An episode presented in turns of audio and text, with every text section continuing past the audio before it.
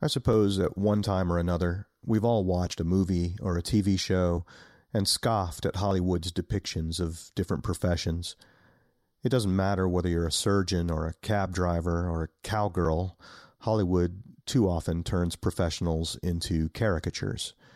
When it comes to depicting soldiers, sailors, airmen, and Marines, Hollywood often gets that wrong too. Sometimes in small, irksome ways that come from ignorance, and other times in broader ways that can only come from, I don't know, malice, I guess. In this episode, we'll hear from a Vietnam veteran who set out to fix that and succeeded beyond his own wildest imagination. Captain Dale Dye served 20 years in the Marine Corps, including three tours and 31 major combat operations in Vietnam. He was decorated multiple times, including a Bronze Star for Valor and three Purple Heart medals. In 1985, he founded Warriors Incorporated with a vision for helping Hollywood do a better job of depicting American fighting men and women and telling their stories. Besides working as a military advisor, Dale has appeared as an actor in tons of films Platoon, Saving Private Ryan, Mission Impossible, Guarding Tess, Outbreak, just to name a few, and also on TV in LA Law, Jag, and my personal favorite, Band of Brothers. He's worked with some of the biggest names in the business, including film legends Steven Spielberg, Brian De Palma, and Oliver Stone, among others. And today, he's going to tell us his story. Stick around. From the Vietnam Veterans Memorial Fund, founders of The Wall, this is Echoes of the Vietnam War. I'm your host, Michael Crone, bringing you stories of service, sacrifice, and healing from people who still feel the impact of that conflict nearly 50 years later.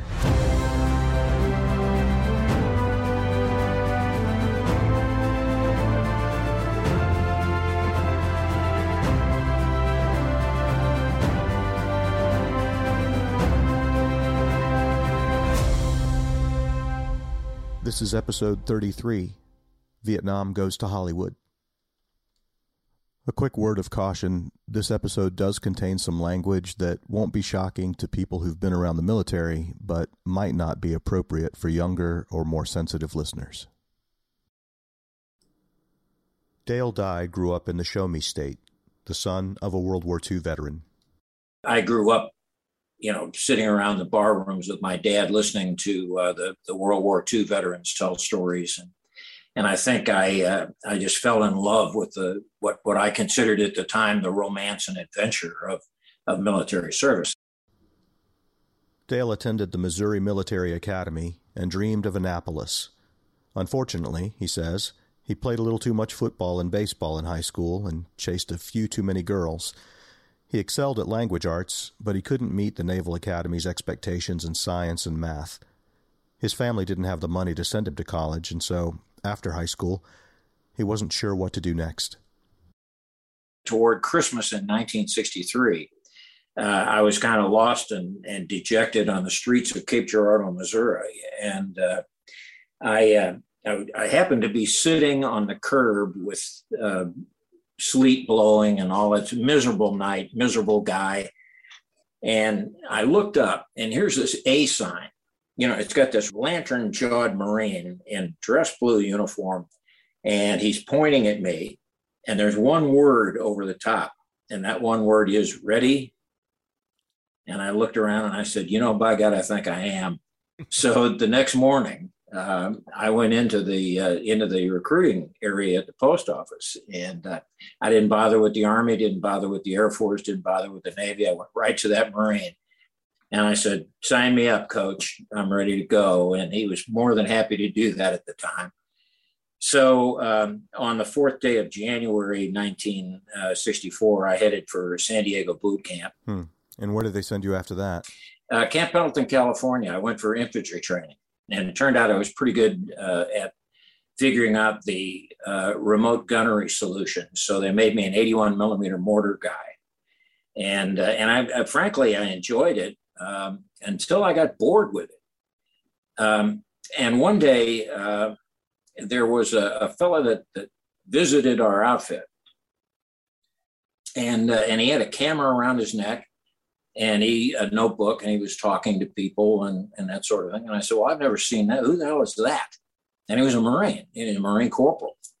And so eventually I went up and, and talked to him and I said, Hey, uh, who are you and what are you doing out here? And he said, Well, I'm a Marine combat correspondent. And I said, What's that? And he said, Well, it's, it's like a journalist, it's like a reporter. And so I got to talking to him and, and he said to me, uh, Look, this what I'm doing is a very small cadre of people in the United States Marine Corps, you know, double handful. But we can do anything.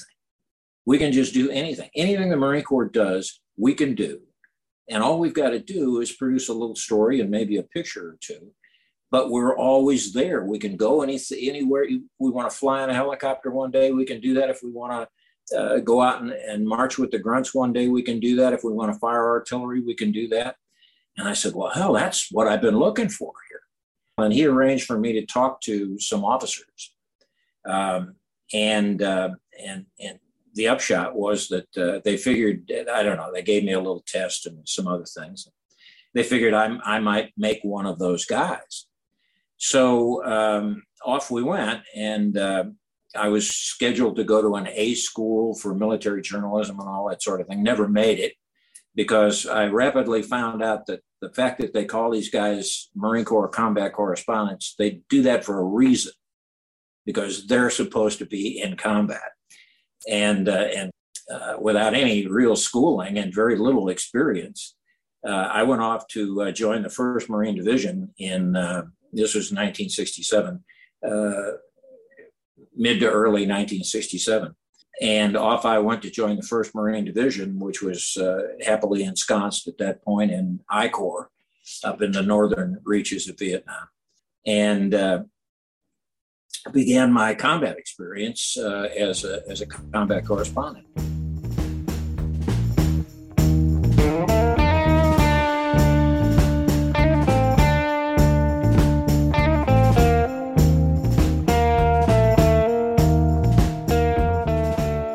it was a unique look at combat, especially infantry combat. Uh, our job essentially was to run to the sound of the guns, and uh, you you had to be up there and you had to be helping. And uh, the the the, uh, the, infantry called us uh, jars. I finally said, "What the hell's a jar?" He said, "Just another rifle." I said, "Got it. Okay." And and in large measure, that's that's how it turned out to be but it also gave me a very broad and expansive look at the war in Vietnam and the people who were fighting it. And, uh, and I think one of the lessons I carried away from all of that over 20 years in uniform was that uh, in combat, you get to see the absolute full gamut of human behavior. You get to see the, the best of humans and the worst of humans.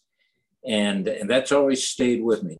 I think we all can probably imagine some of the worst, so I won't ask you to recount any of those gory details, but can you talk a little bit about when you say you've seen the best of people? Uh, are there specific examples that still stand out in your mind? Well, you see, you see the true meaning of, of uh, and and this is sometimes difficult for people to uh, to assimilate, but uh, you see the true meaning of the word love. Um, it it has so much more um, meaning in, in the human experience than just romantic love. Um, you see what is truly a band of brothers and how that band um, is formed and how that love grows. Uh, you see people from absolutely disparate backgrounds. Um, you know, the black kid from Southern Alabama and the and the white kid or the Puerto Rican kid from the Bronx um, come together and, and and and become because of their relationship become willing to really lay down their lives really to to sacrifice uh, for the other guy. And and I, there were countless examples of that. Um, so much more than the other end um, the brutality of war. But but I saw guys go up and and literally uh, with no hope of, of really surviving um, the intense incoming fire, go up and, and grab a guy and pull him out. And he'd go down. Now you got two wounded out there, and another guy goes and pulls them both back. And you see that sort of thing uh, regularly. And it, it says, it says to me, or it, it poses the question to me, what the hell causes that? How, how can a guy do that in the face, knowing he's going to get nailed? How can a guy do that? Um, and I saw it so many times. Um, you you see, uh, and it's not just an adrenaline surge. There's that, of course, uh, but you see guys doing that just because it's the right thing to do, just because if they don't do it and nobody else does it, somebody's going to die out there, and it, and that gives that gives a new meaning to to life and love and, and all that sort of thing. It, look, it, it took me years and years and years after the war to formulate all of this. I, it didn't arrive full blown in my mind. Um, but as I began to teach and as I began to train and as I began to uh, get involved, for instance, in, in motion pictures where I had to train actors, and and to try to describe that experience to them that unique human experience to them that's when it became solidified in my mind so that i understood it yeah i'm curious about life as a combat correspondent um, you know i would imagine that along with all of the perks right the ability to go anywhere and do anything the marines are doing there must have been frustrations as well did you find that you could report honestly what you saw, or did you feel like you had to kind of report what what the uh, what the brass wanted to hear? Uh, yes, I, I could report what I saw, but look, you're you're thinking of it in in a more civilian combat correspondent context, where they're reporting the news of. I wasn't doing that, and and Marine com- combat correspondents were doing that. We were doing the little stories you know, Rudy in the rear rank with a rusty rifle and what his life is like and, and what he's done today and what he did during this ambush and, and that sort of thing. Um, the, the big picture, the broader look, um, whether America was right, wrong, or indifferent in Southeast Asia, that, that wasn't our business. And we, and we rarely ever thought about it. I see. So you, you went on to do, I believe you did three tours. Is that right yeah. in Vietnam? Yeah, I did. Yeah. Um, and and some some of the the glitches in time has to do with medevacs, the fact that I got wounded a couple of times and had to spend time in the hospital and so on and so forth.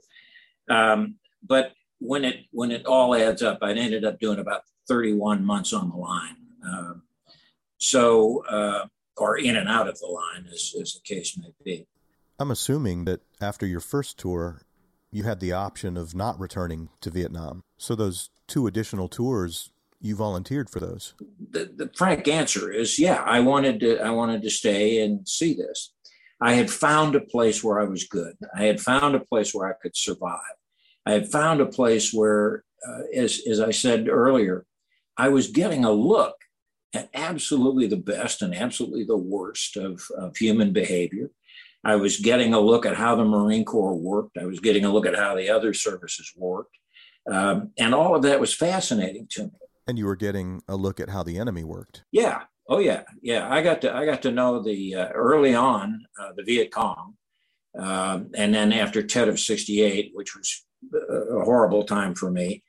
Um, uh, I got to look at very very up close and personal look at the North Vietnamese Army, uh, and they were fascinating. Uh, what I what I could what I could discern about them. Um, in uh, Tet of 1968, I fought in Hue with the 5th Marines.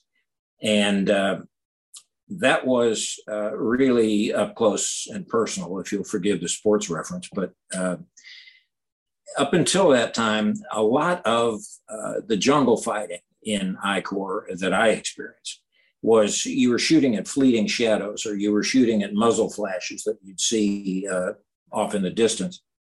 But in Hue, the average range would be five or six feet and there he is, and you better shoot first. And uh, and I certainly got a look at how the NVA, the North Vietnamese Army, operated, and the tenacity that they showed, and the ingenuity that they showed. Um, and it gave me a whole new respect for that enemy out there. I mean, it, it wasn't Mr. Charlie, the the local rice farmer by day and guerrilla fighter at night in the conical hat. That was gone. I mean, we were up against really good professional soldiers. And so eh, the the aspect of the war that I was observing began to morph. And, and the more things change, the more interested I become in them um, because I want to master what I can. So I, would say, uh, much like for the entire American effort in Vietnam, uh, what changed my perspective and, and, told me that I needed to stay in here and fight this thing to the end uh, was the Tet uh, Offensive of 1968. And when was your final tour? Final tour, 1970. Um, they were starting to uh, pull the Marines out at that point. Um, they were decreasing the size of the Marine Corps commitment to Vietnam, and um, and I had been wounded again, and uh, they said, well, you know, maybe maybe what you want is not important; it's what we want, and we want you out of there. So, I think it was uh, May or June of 1970 was uh, was my last gasp.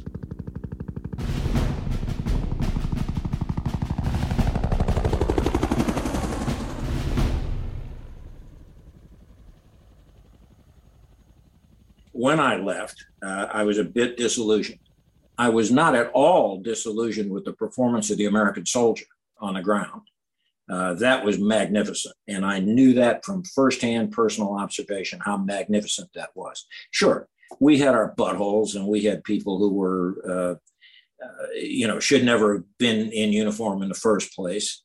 Um, and we had people who just couldn't adapt uh, to the combat situation but for the most part, the vast majority were, were wonderfully dedicated people who were willing to do whatever it took. Um, they weren't fighting for a great cause. I'm sure you've heard this before. They were fighting for the guy on their left and the guy on their right. Yeah. So, after three tours in Vietnam, you went on to complete a 20 year career in the Marine Corps. Uh, was that part of a plan? Did you have a plan when you came home? No, the, the Marine Corps had a plan for me. But I guess, I guess I should say a word here about homecoming, if you will. I had been a long time in combat, and uh, I I was suffering from some mental aberrations about it. Psychological aberrations is a better way to say it. To, today, what we call PTSD, which is a terrible word, we ought to get rid of in the language. It's not a disorder, but I digress. Uh, and the the good news is, I mean, frankly, when I got home, uh, I you and I wouldn't be having this conversation unless unless you were in uniform. I didn't have any time for you. And the good news was that um, I was able to sort of hide in the Marine Corps. Uh, I it was easy to live uh, on a Marine Corps base and not ever go outside the gate if you didn't want to, and and that's kind of what I did. But I I got I think I was able to sublimate it to some extent. And the good news, uh, or the solution in my case, the remedy in my case, was I began to write, and I began to write seriously, and I began to write about um, about what I had experienced, and it was cathartic. It really was. And and after a couple of years, I mean, I had my first book published, a book called "Run Between the Raindrops," uh, about the Tet Offensive of 1968, the Battle in Hue. Um, and it was it was cathartic. And I said, you know, I, I, I can get over this. I can handle this. I can talk to civilians without choking the life out of them. And so I, I was able to kind of recover. And the Marine Corps uh, at that point, um, I had been decorated and and uh, considered to be a, a relatively combat experienced guy. And the Marine Corps at that point, under a commandant by the name of Lou Wilson, a, World War II uh, Medal of Honor recipient, uh, decided that we were going to clean up the Marine Corps. Um, and to do that, in General Wilson's view, uh, what we had to do was take good, solid combat leaders, uh, enlisted men, and and we need to commission them, and uh, and we need to use those Mustang officers to get out there and get us back to the roots and restore discipline and all that sort of thing. I think I was a master sergeant at the time. So I was just one step from the highest enlisted rank there could be. Uh, but he he and several of my other officers wanted me to go to Quantico, wanted me to become an officer. They said that's the future. That's where you belong. So I ended up uh, becoming a, uh, a warrant officer uh, and I was a warrant officer for a couple of years. Uh, great, great rank. in the Marine Corps, uh, and I was able to train and influence a, a, bunch of, of, young Marines that I think are better off for it. Um, and then eventually, um, I was able to, I, I got my college degree um, in English literature, of all things, and uh, and was able to then convert my commission from warrant to a regular. I never became a second lieutenant. I went directly from chief warrant officer to first lieutenant. And I began to, to really become a good trainer and a good leader and a good teacher. And that was, that was enormously rewarding to me. So I, I was willing to hang around for as long as they would let me. And then I was a captain at the 2nd Marine Division in uh, Camp Lejeune, North Carolina mm. when we made our commitment to Beirut, Lebanon, in the multinational force. And I, I went with the American contingent of the multinational force, which was Italians, Frenchmen, and, and Americans. Um, and, uh, and I was over there quite a while, but it was a, a loser. And I could see it coming. Everybody could see it coming. The more, the more we tried to help, the more we were perceived as taking one side or another. And uh, in October of 1983, we got a lot of people killed. We got 241 killed in a uh, in a barracks bombing. Were you in Beirut when that happened? I wasn't there for the actual bombing. Uh, I had rotated home a couple of months earlier, uh, but I knew all those guys in the battalion landing team headquarters, and a lot of them were very close friends. And uh, the truth of the matter is, it sort of broke my warrior's heart. I know there are no words that can express our sorrow and grief over the loss of those splendid young men.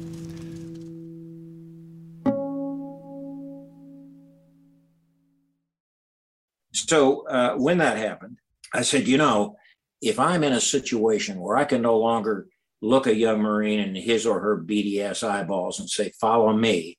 It is necessary that we die. If I reach that point, it's time to quit. And so I did. Um, I, I had enough years in to retire with a pension, and I did that. Right. So that was 1984. And did you found uh, Warriors Inc. the same year? Uh, I think it was 85. I think it was the next year. I had had this plan sort of cooking in the back of my head. I'd always been a movie fan. Uh, I think I'd seen every military movie there was. And, and in large measure, the common denominator was most of them pissed me off uh, because they just, like a lot of veterans, you know, it, it wasn't, they just weren't reflective of the life we lived and who we were and how we treated each other and that sort of thing. And I would watch the credits and eventually I'd see somewhere buried in the credits would be, you know, uh, Colonel Freddie Umptyfrats, U.S. Army retired military technical advisor. And I said, well, what the hell is that about? Don't, don't they listen to him or doesn't he know or what's the deal? And the truth is, you can do a lot of things that people tell you you can't do when you're ignorant. And God was I ignorant about how movies are made and that sort of thing here was my, my theory in brief. Every veteran has been to a military movie and, and seen the, the ribbons on the wrong side or the, the beret that looks like a pizza plate on top of his head, you know. And, and those are the, those are the superficial things that piss us all off. Um, and, and they piss me off. But I thought there was something more important missing.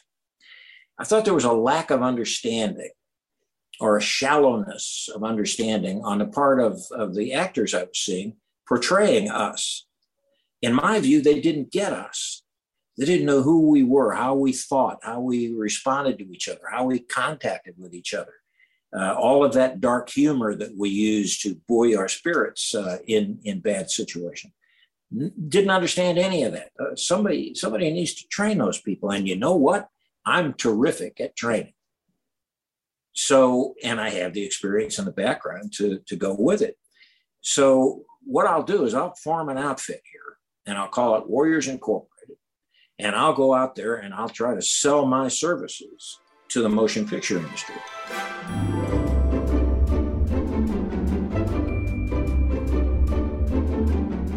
Well, uh, the motion picture industry wasn't at all interested. Uh, because I had this radical new idea that I was going to take these actors out and make them miserable and re- reduce them to the lowest common denominator and then build on that knowledge and insight about, about military service and military people.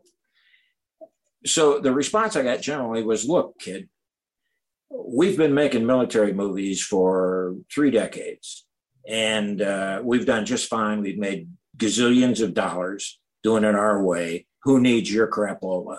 And and and you want to just punish our pampered movie actors? No, I don't. I don't think so. So I was really kind of in a uh, in a bad spot. Uh, I was I was really about to give it all up. Um, it it just didn't seem to. My dream or my my wild ass vision, if you will, just wasn't uh, wasn't meeting with much reception in the established Hollywood. And so, um, uh, you know, I was, I was, really at odds ends. I'd had the uh, the application form for McDonald's assistant manager position all filled out on my desk, and and I was just about to say, okay, that's it. I gotta I gotta give it up. And I was paging through Daily Variety. Uh, and I saw this uh, little notice in a column written by a guy named Army Archerd. I think he's dead now, but um, he was a Hollywood sort of gossip reporter and that sort of thing. And, and it said that a heretofore relatively unknown writer director by the name of Oliver Stone was going to do a uh, Vietnam War picture based on his own experience as a combat infantryman in Vietnam. And I said, Christ, if I can get to this guy, if anybody's going to understand what I want to do, he will understand what I want to do.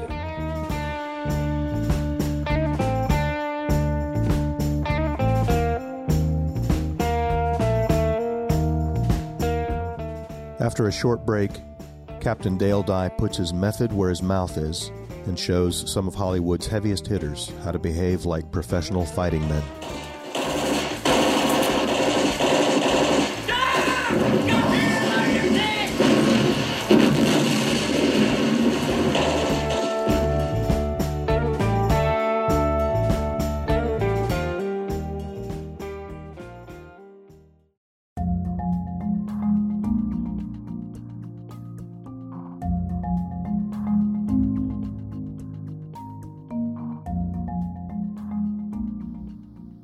This year, we're celebrating the 40th anniversary of the Vietnam Veterans Memorial. And to commemorate this milestone, every day at 3 p.m. Eastern, we read the name of every wall honoree who died on that date.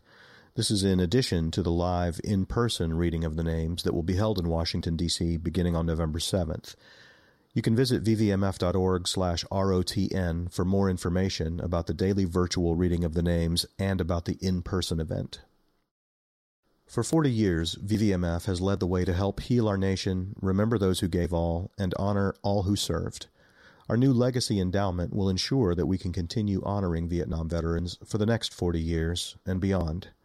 We launched the Legacy Endowment with a $500,000 matching gift campaign, the Legacy Challenge.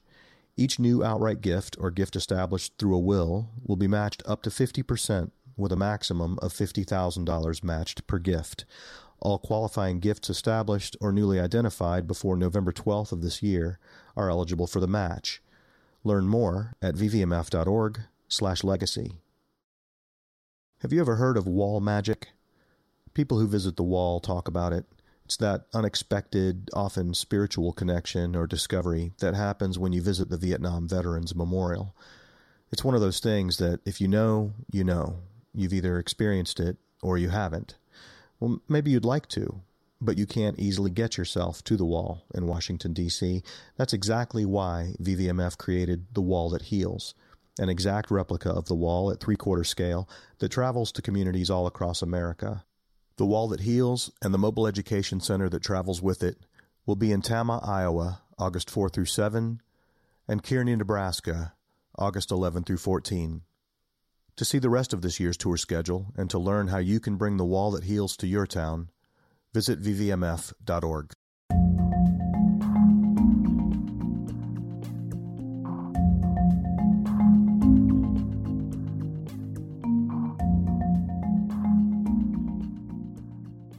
When we left Captain Dale Dye, he was just about to give up on his vision of helping Hollywood filmmakers depict American service members more authentically and more completely.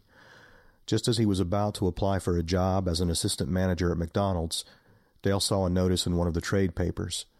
Oliver Stone was planning to make a movie based on his experiences as a combat infantryman in Vietnam. Dale thought if anyone in Hollywood would be receptive to him and his vision, it would be an ambitious director who had been in the shit. So, through uh, some machinations I can't really tell you about because the statute of limitations may not have run out yet, uh, I managed to get uh, five minutes with Oliver Stone, and I pitched it what I thought was wrong with previous war movies and how, by applying my method, we could fix it with his war movie. And we kind of sniffed each other like strange dogs, you know, uh, for a while. And, and I think he finally got the idea. He asked me a few questions and I answered about my experiences in Vietnam. And I think he, I think he, he, he was either desperate or he actually got what I was trying to tell him. I'm, I'm still not sure to this day, but, uh, but Oliver was, uh, he decided, okay, I'm going to give this guy a shot. And he gave me uh, 33 actors uh, to take for three weeks into the mountains of the Philippine jungle and uh, and train them. And what he said was, when you bring them out of here, if they aren't what you and I were at 19, if they don't look like it, they don't talk like it, and they don't act like it, you're fired. And I said, okay, I got it.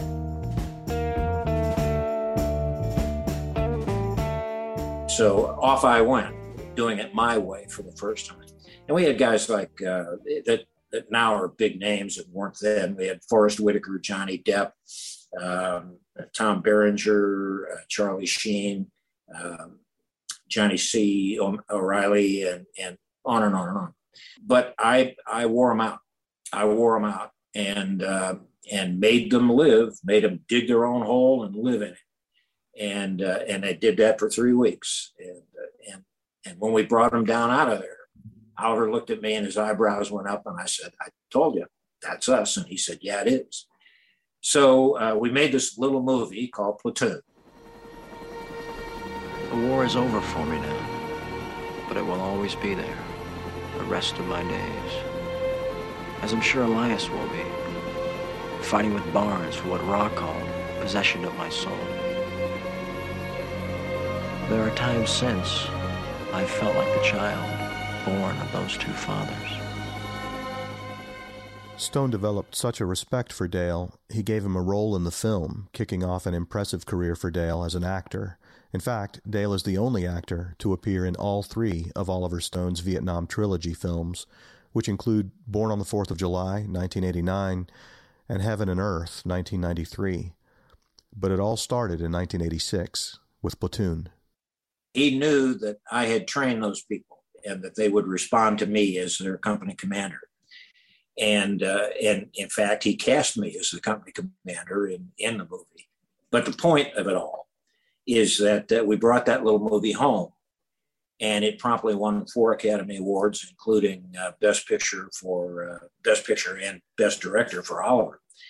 And he was very gracious uh, in recognizing me publicly, uh, both in the credits and and at the Academy Awards for my contribution to the success of that movie. And uh, and nothing succeeds like success in Hollywood, as you probably know. And and uh, and so all those people who were throwing me out of their offices and everything, now the phone was ringing, and everybody wanted me to work on their film and to recreate what I did with with Platoon. And that was the beginning of the the, the Warriors Incorporated uh, legacy, if you will. Yeah, that's not a bad start, I guess. You know, your your first gig in Hollywood wins four Oscars. Um, uh, how many films did you go on to do with Warriors Inc? If you include uh, miniseries and television programs, feature films, and if you include my work both behind camera and in front of camera, uh, it, it turns out to be about 51. I think I think that was the last count, 51 or 52. I know that you went to California with sort of a vision in mind, but even you must have been surprised at the, the scale of your success. I was surprised after Platoon what I perceived was even if this does well, maybe maybe it's a one-off. You know, maybe I'm I'm dreaming too big here. I'm, I'm uh, getting above my raisins. But what I found, which was an extraordinary uh, development, uh, when the film, when Platoon became so uh, popular nationwide, worldwide, uh, I began to get invitations along with Oliver and some of the cast members um, to appear on things like Good Morning America and uh, uh, the Oprah Winfrey Show. And the audience for those, interestingly, was veterans, Vietnam veterans, guys who had kept their entire experience in Vietnam in the closet, if you will, who wouldn't talk about it didn't want to talk about it because nobody could understand and so on and so forth. And suddenly we do this film that admittedly is not is not the end all and be all of everybody's Vietnam experience. I mean, ask any veteran. It depends on where you were, what year you were there, what service you were in. If you have two guy, a guy who was there in 65 and a guy who was there in 69, uh, an Air Force guy talking to a Marine, it seems like two different wars from their experience.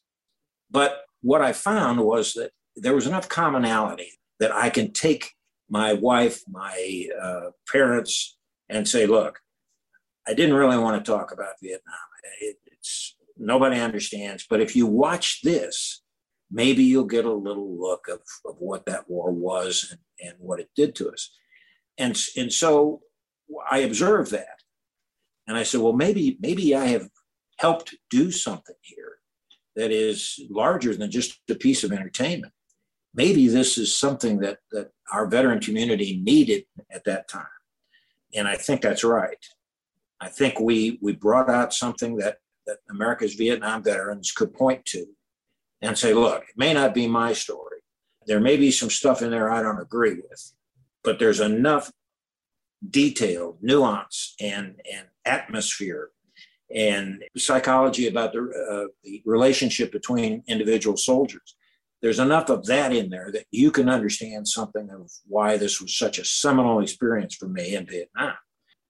But it occurred to me that I may have a tiger by the tail here. And if, if I do it right, if, if I continue a dedication to getting it right, if I continue an uh, a dedication to teaching and, and monitoring performances um, that will connect with audiences, veteran audiences and non veteran audiences, that maybe I can have a big influence. And look, uh, I was smart enough to know that the popular media is a huge influencer. And so if if I were to work in in that medium, maybe I could make a difference. And then I began to expand. I began to get opportunities to work on video games. Uh, I began to get opportunities to work on music videos, all, all military related in, in some fashion or another um, I began to do talk radio in Los Angeles. Um, and, and more and more, uh, I expanded the whole Warriors concept and, and sort of uh, honed the mission. The Warriors' mission was simply to uh, shed some well deserved and long overdue positive light on the men and women who've worn our military uniform. Um, that sounds cliche, but I really mean it. And so I took every opportunity to do that. And the more the more my name became known, and the more my work became known, uh, both in front of and behind the cameras, um, the more opportunity I had to do that. We did live entertainment shows and theme parks and and all sorts of things. So I would do I would do practically anything as long as I could see a connection to the overall Warriors agenda. That's really just an amazing uh, breadth of of success. Um, so, what are some of the projects that you've worked on that you're the most proud of, and why? Well, I'll, I'll always be proud of, uh, very proud of, of Platoon, uh, for the reasons I've I told you earlier. Um, I think it taught me uh, that a my method works, uh, and b it, it allowed me to sort of hone and refine how I use my method and C, it convinced me that, that what I'm doing, if I do it right, uh, can have an, an influence beyond entertainment in in a motion picture or a television show. So Platoon's always going to be close to my heart because it was, you know, it launched my career, if you will. Um, but but I'm very very proud of uh, Band of Brothers, uh, the miniseries. Oh yeah, that that is hands down the best television I've ever seen, and I, I thought you were terrific in it as Colonel Sink. Thank you. In fact, you know, I walk into the little pubs here in in uh, Lockhart, Texas. Everybody said, "Hey, Colonel Sink," you know. So th- that's one of those roles that, that kind of lives in perpetuity. Yeah, I actually have the DVD box set, and I, I probably watch it once a year. Yeah, it's it's extraordinary, and and I'm I'm uh, very proud of it. I'm very proud of Born on the Fourth of July. Um, oh man, which started a long ongoing relationship with Tom Cruise that I have. I am so ashamed to say that I never saw that movie. What are you, a communist? no, no. I I just I wasn't interested in it in the at the time that it came out, and uh, I just I haven't gone back to to check it out yet. You should see it; it's a good film. Uh, and and I'm I'm very proud of um, um, Saving Private Ryan, which uh, was an extraordinary experience and and the beginning of a long relationship with Spielberg and Tom Hanks.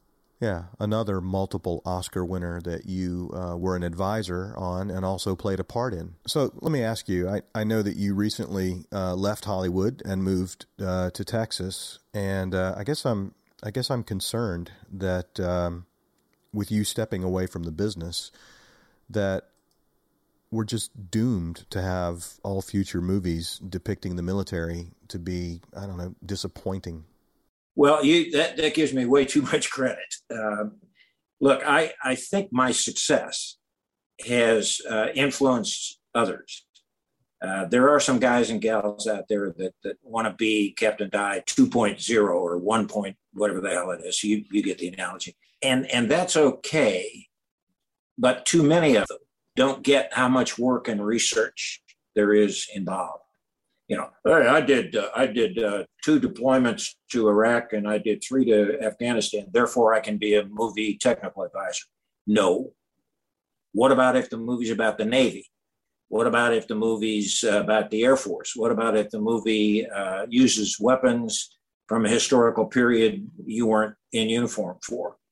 Um, how do you handle that? How do you do that? How do you develop? How do you write a training schedule for a 256 man Greek phalanx? As I did in Alexander. Uh, you've got to be able to do those things.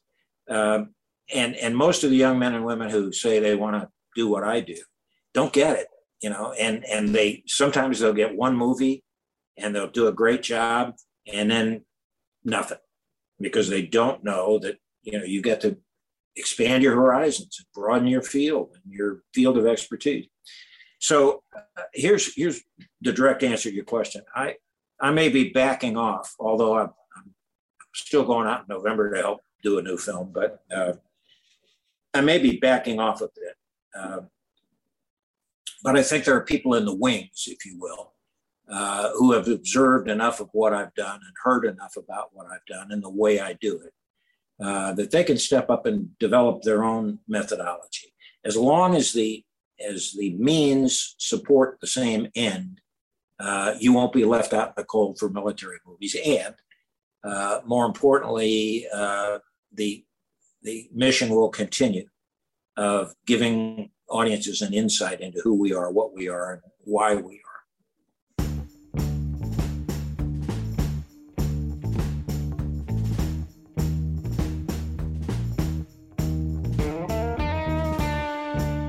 In addition to his long and distinguished military career, followed by decades of success in one of the toughest businesses on earth, Dale has also authored several books, including Run Between the Raindrops, Conduct Unbecoming, and a novelization of the film Platoon.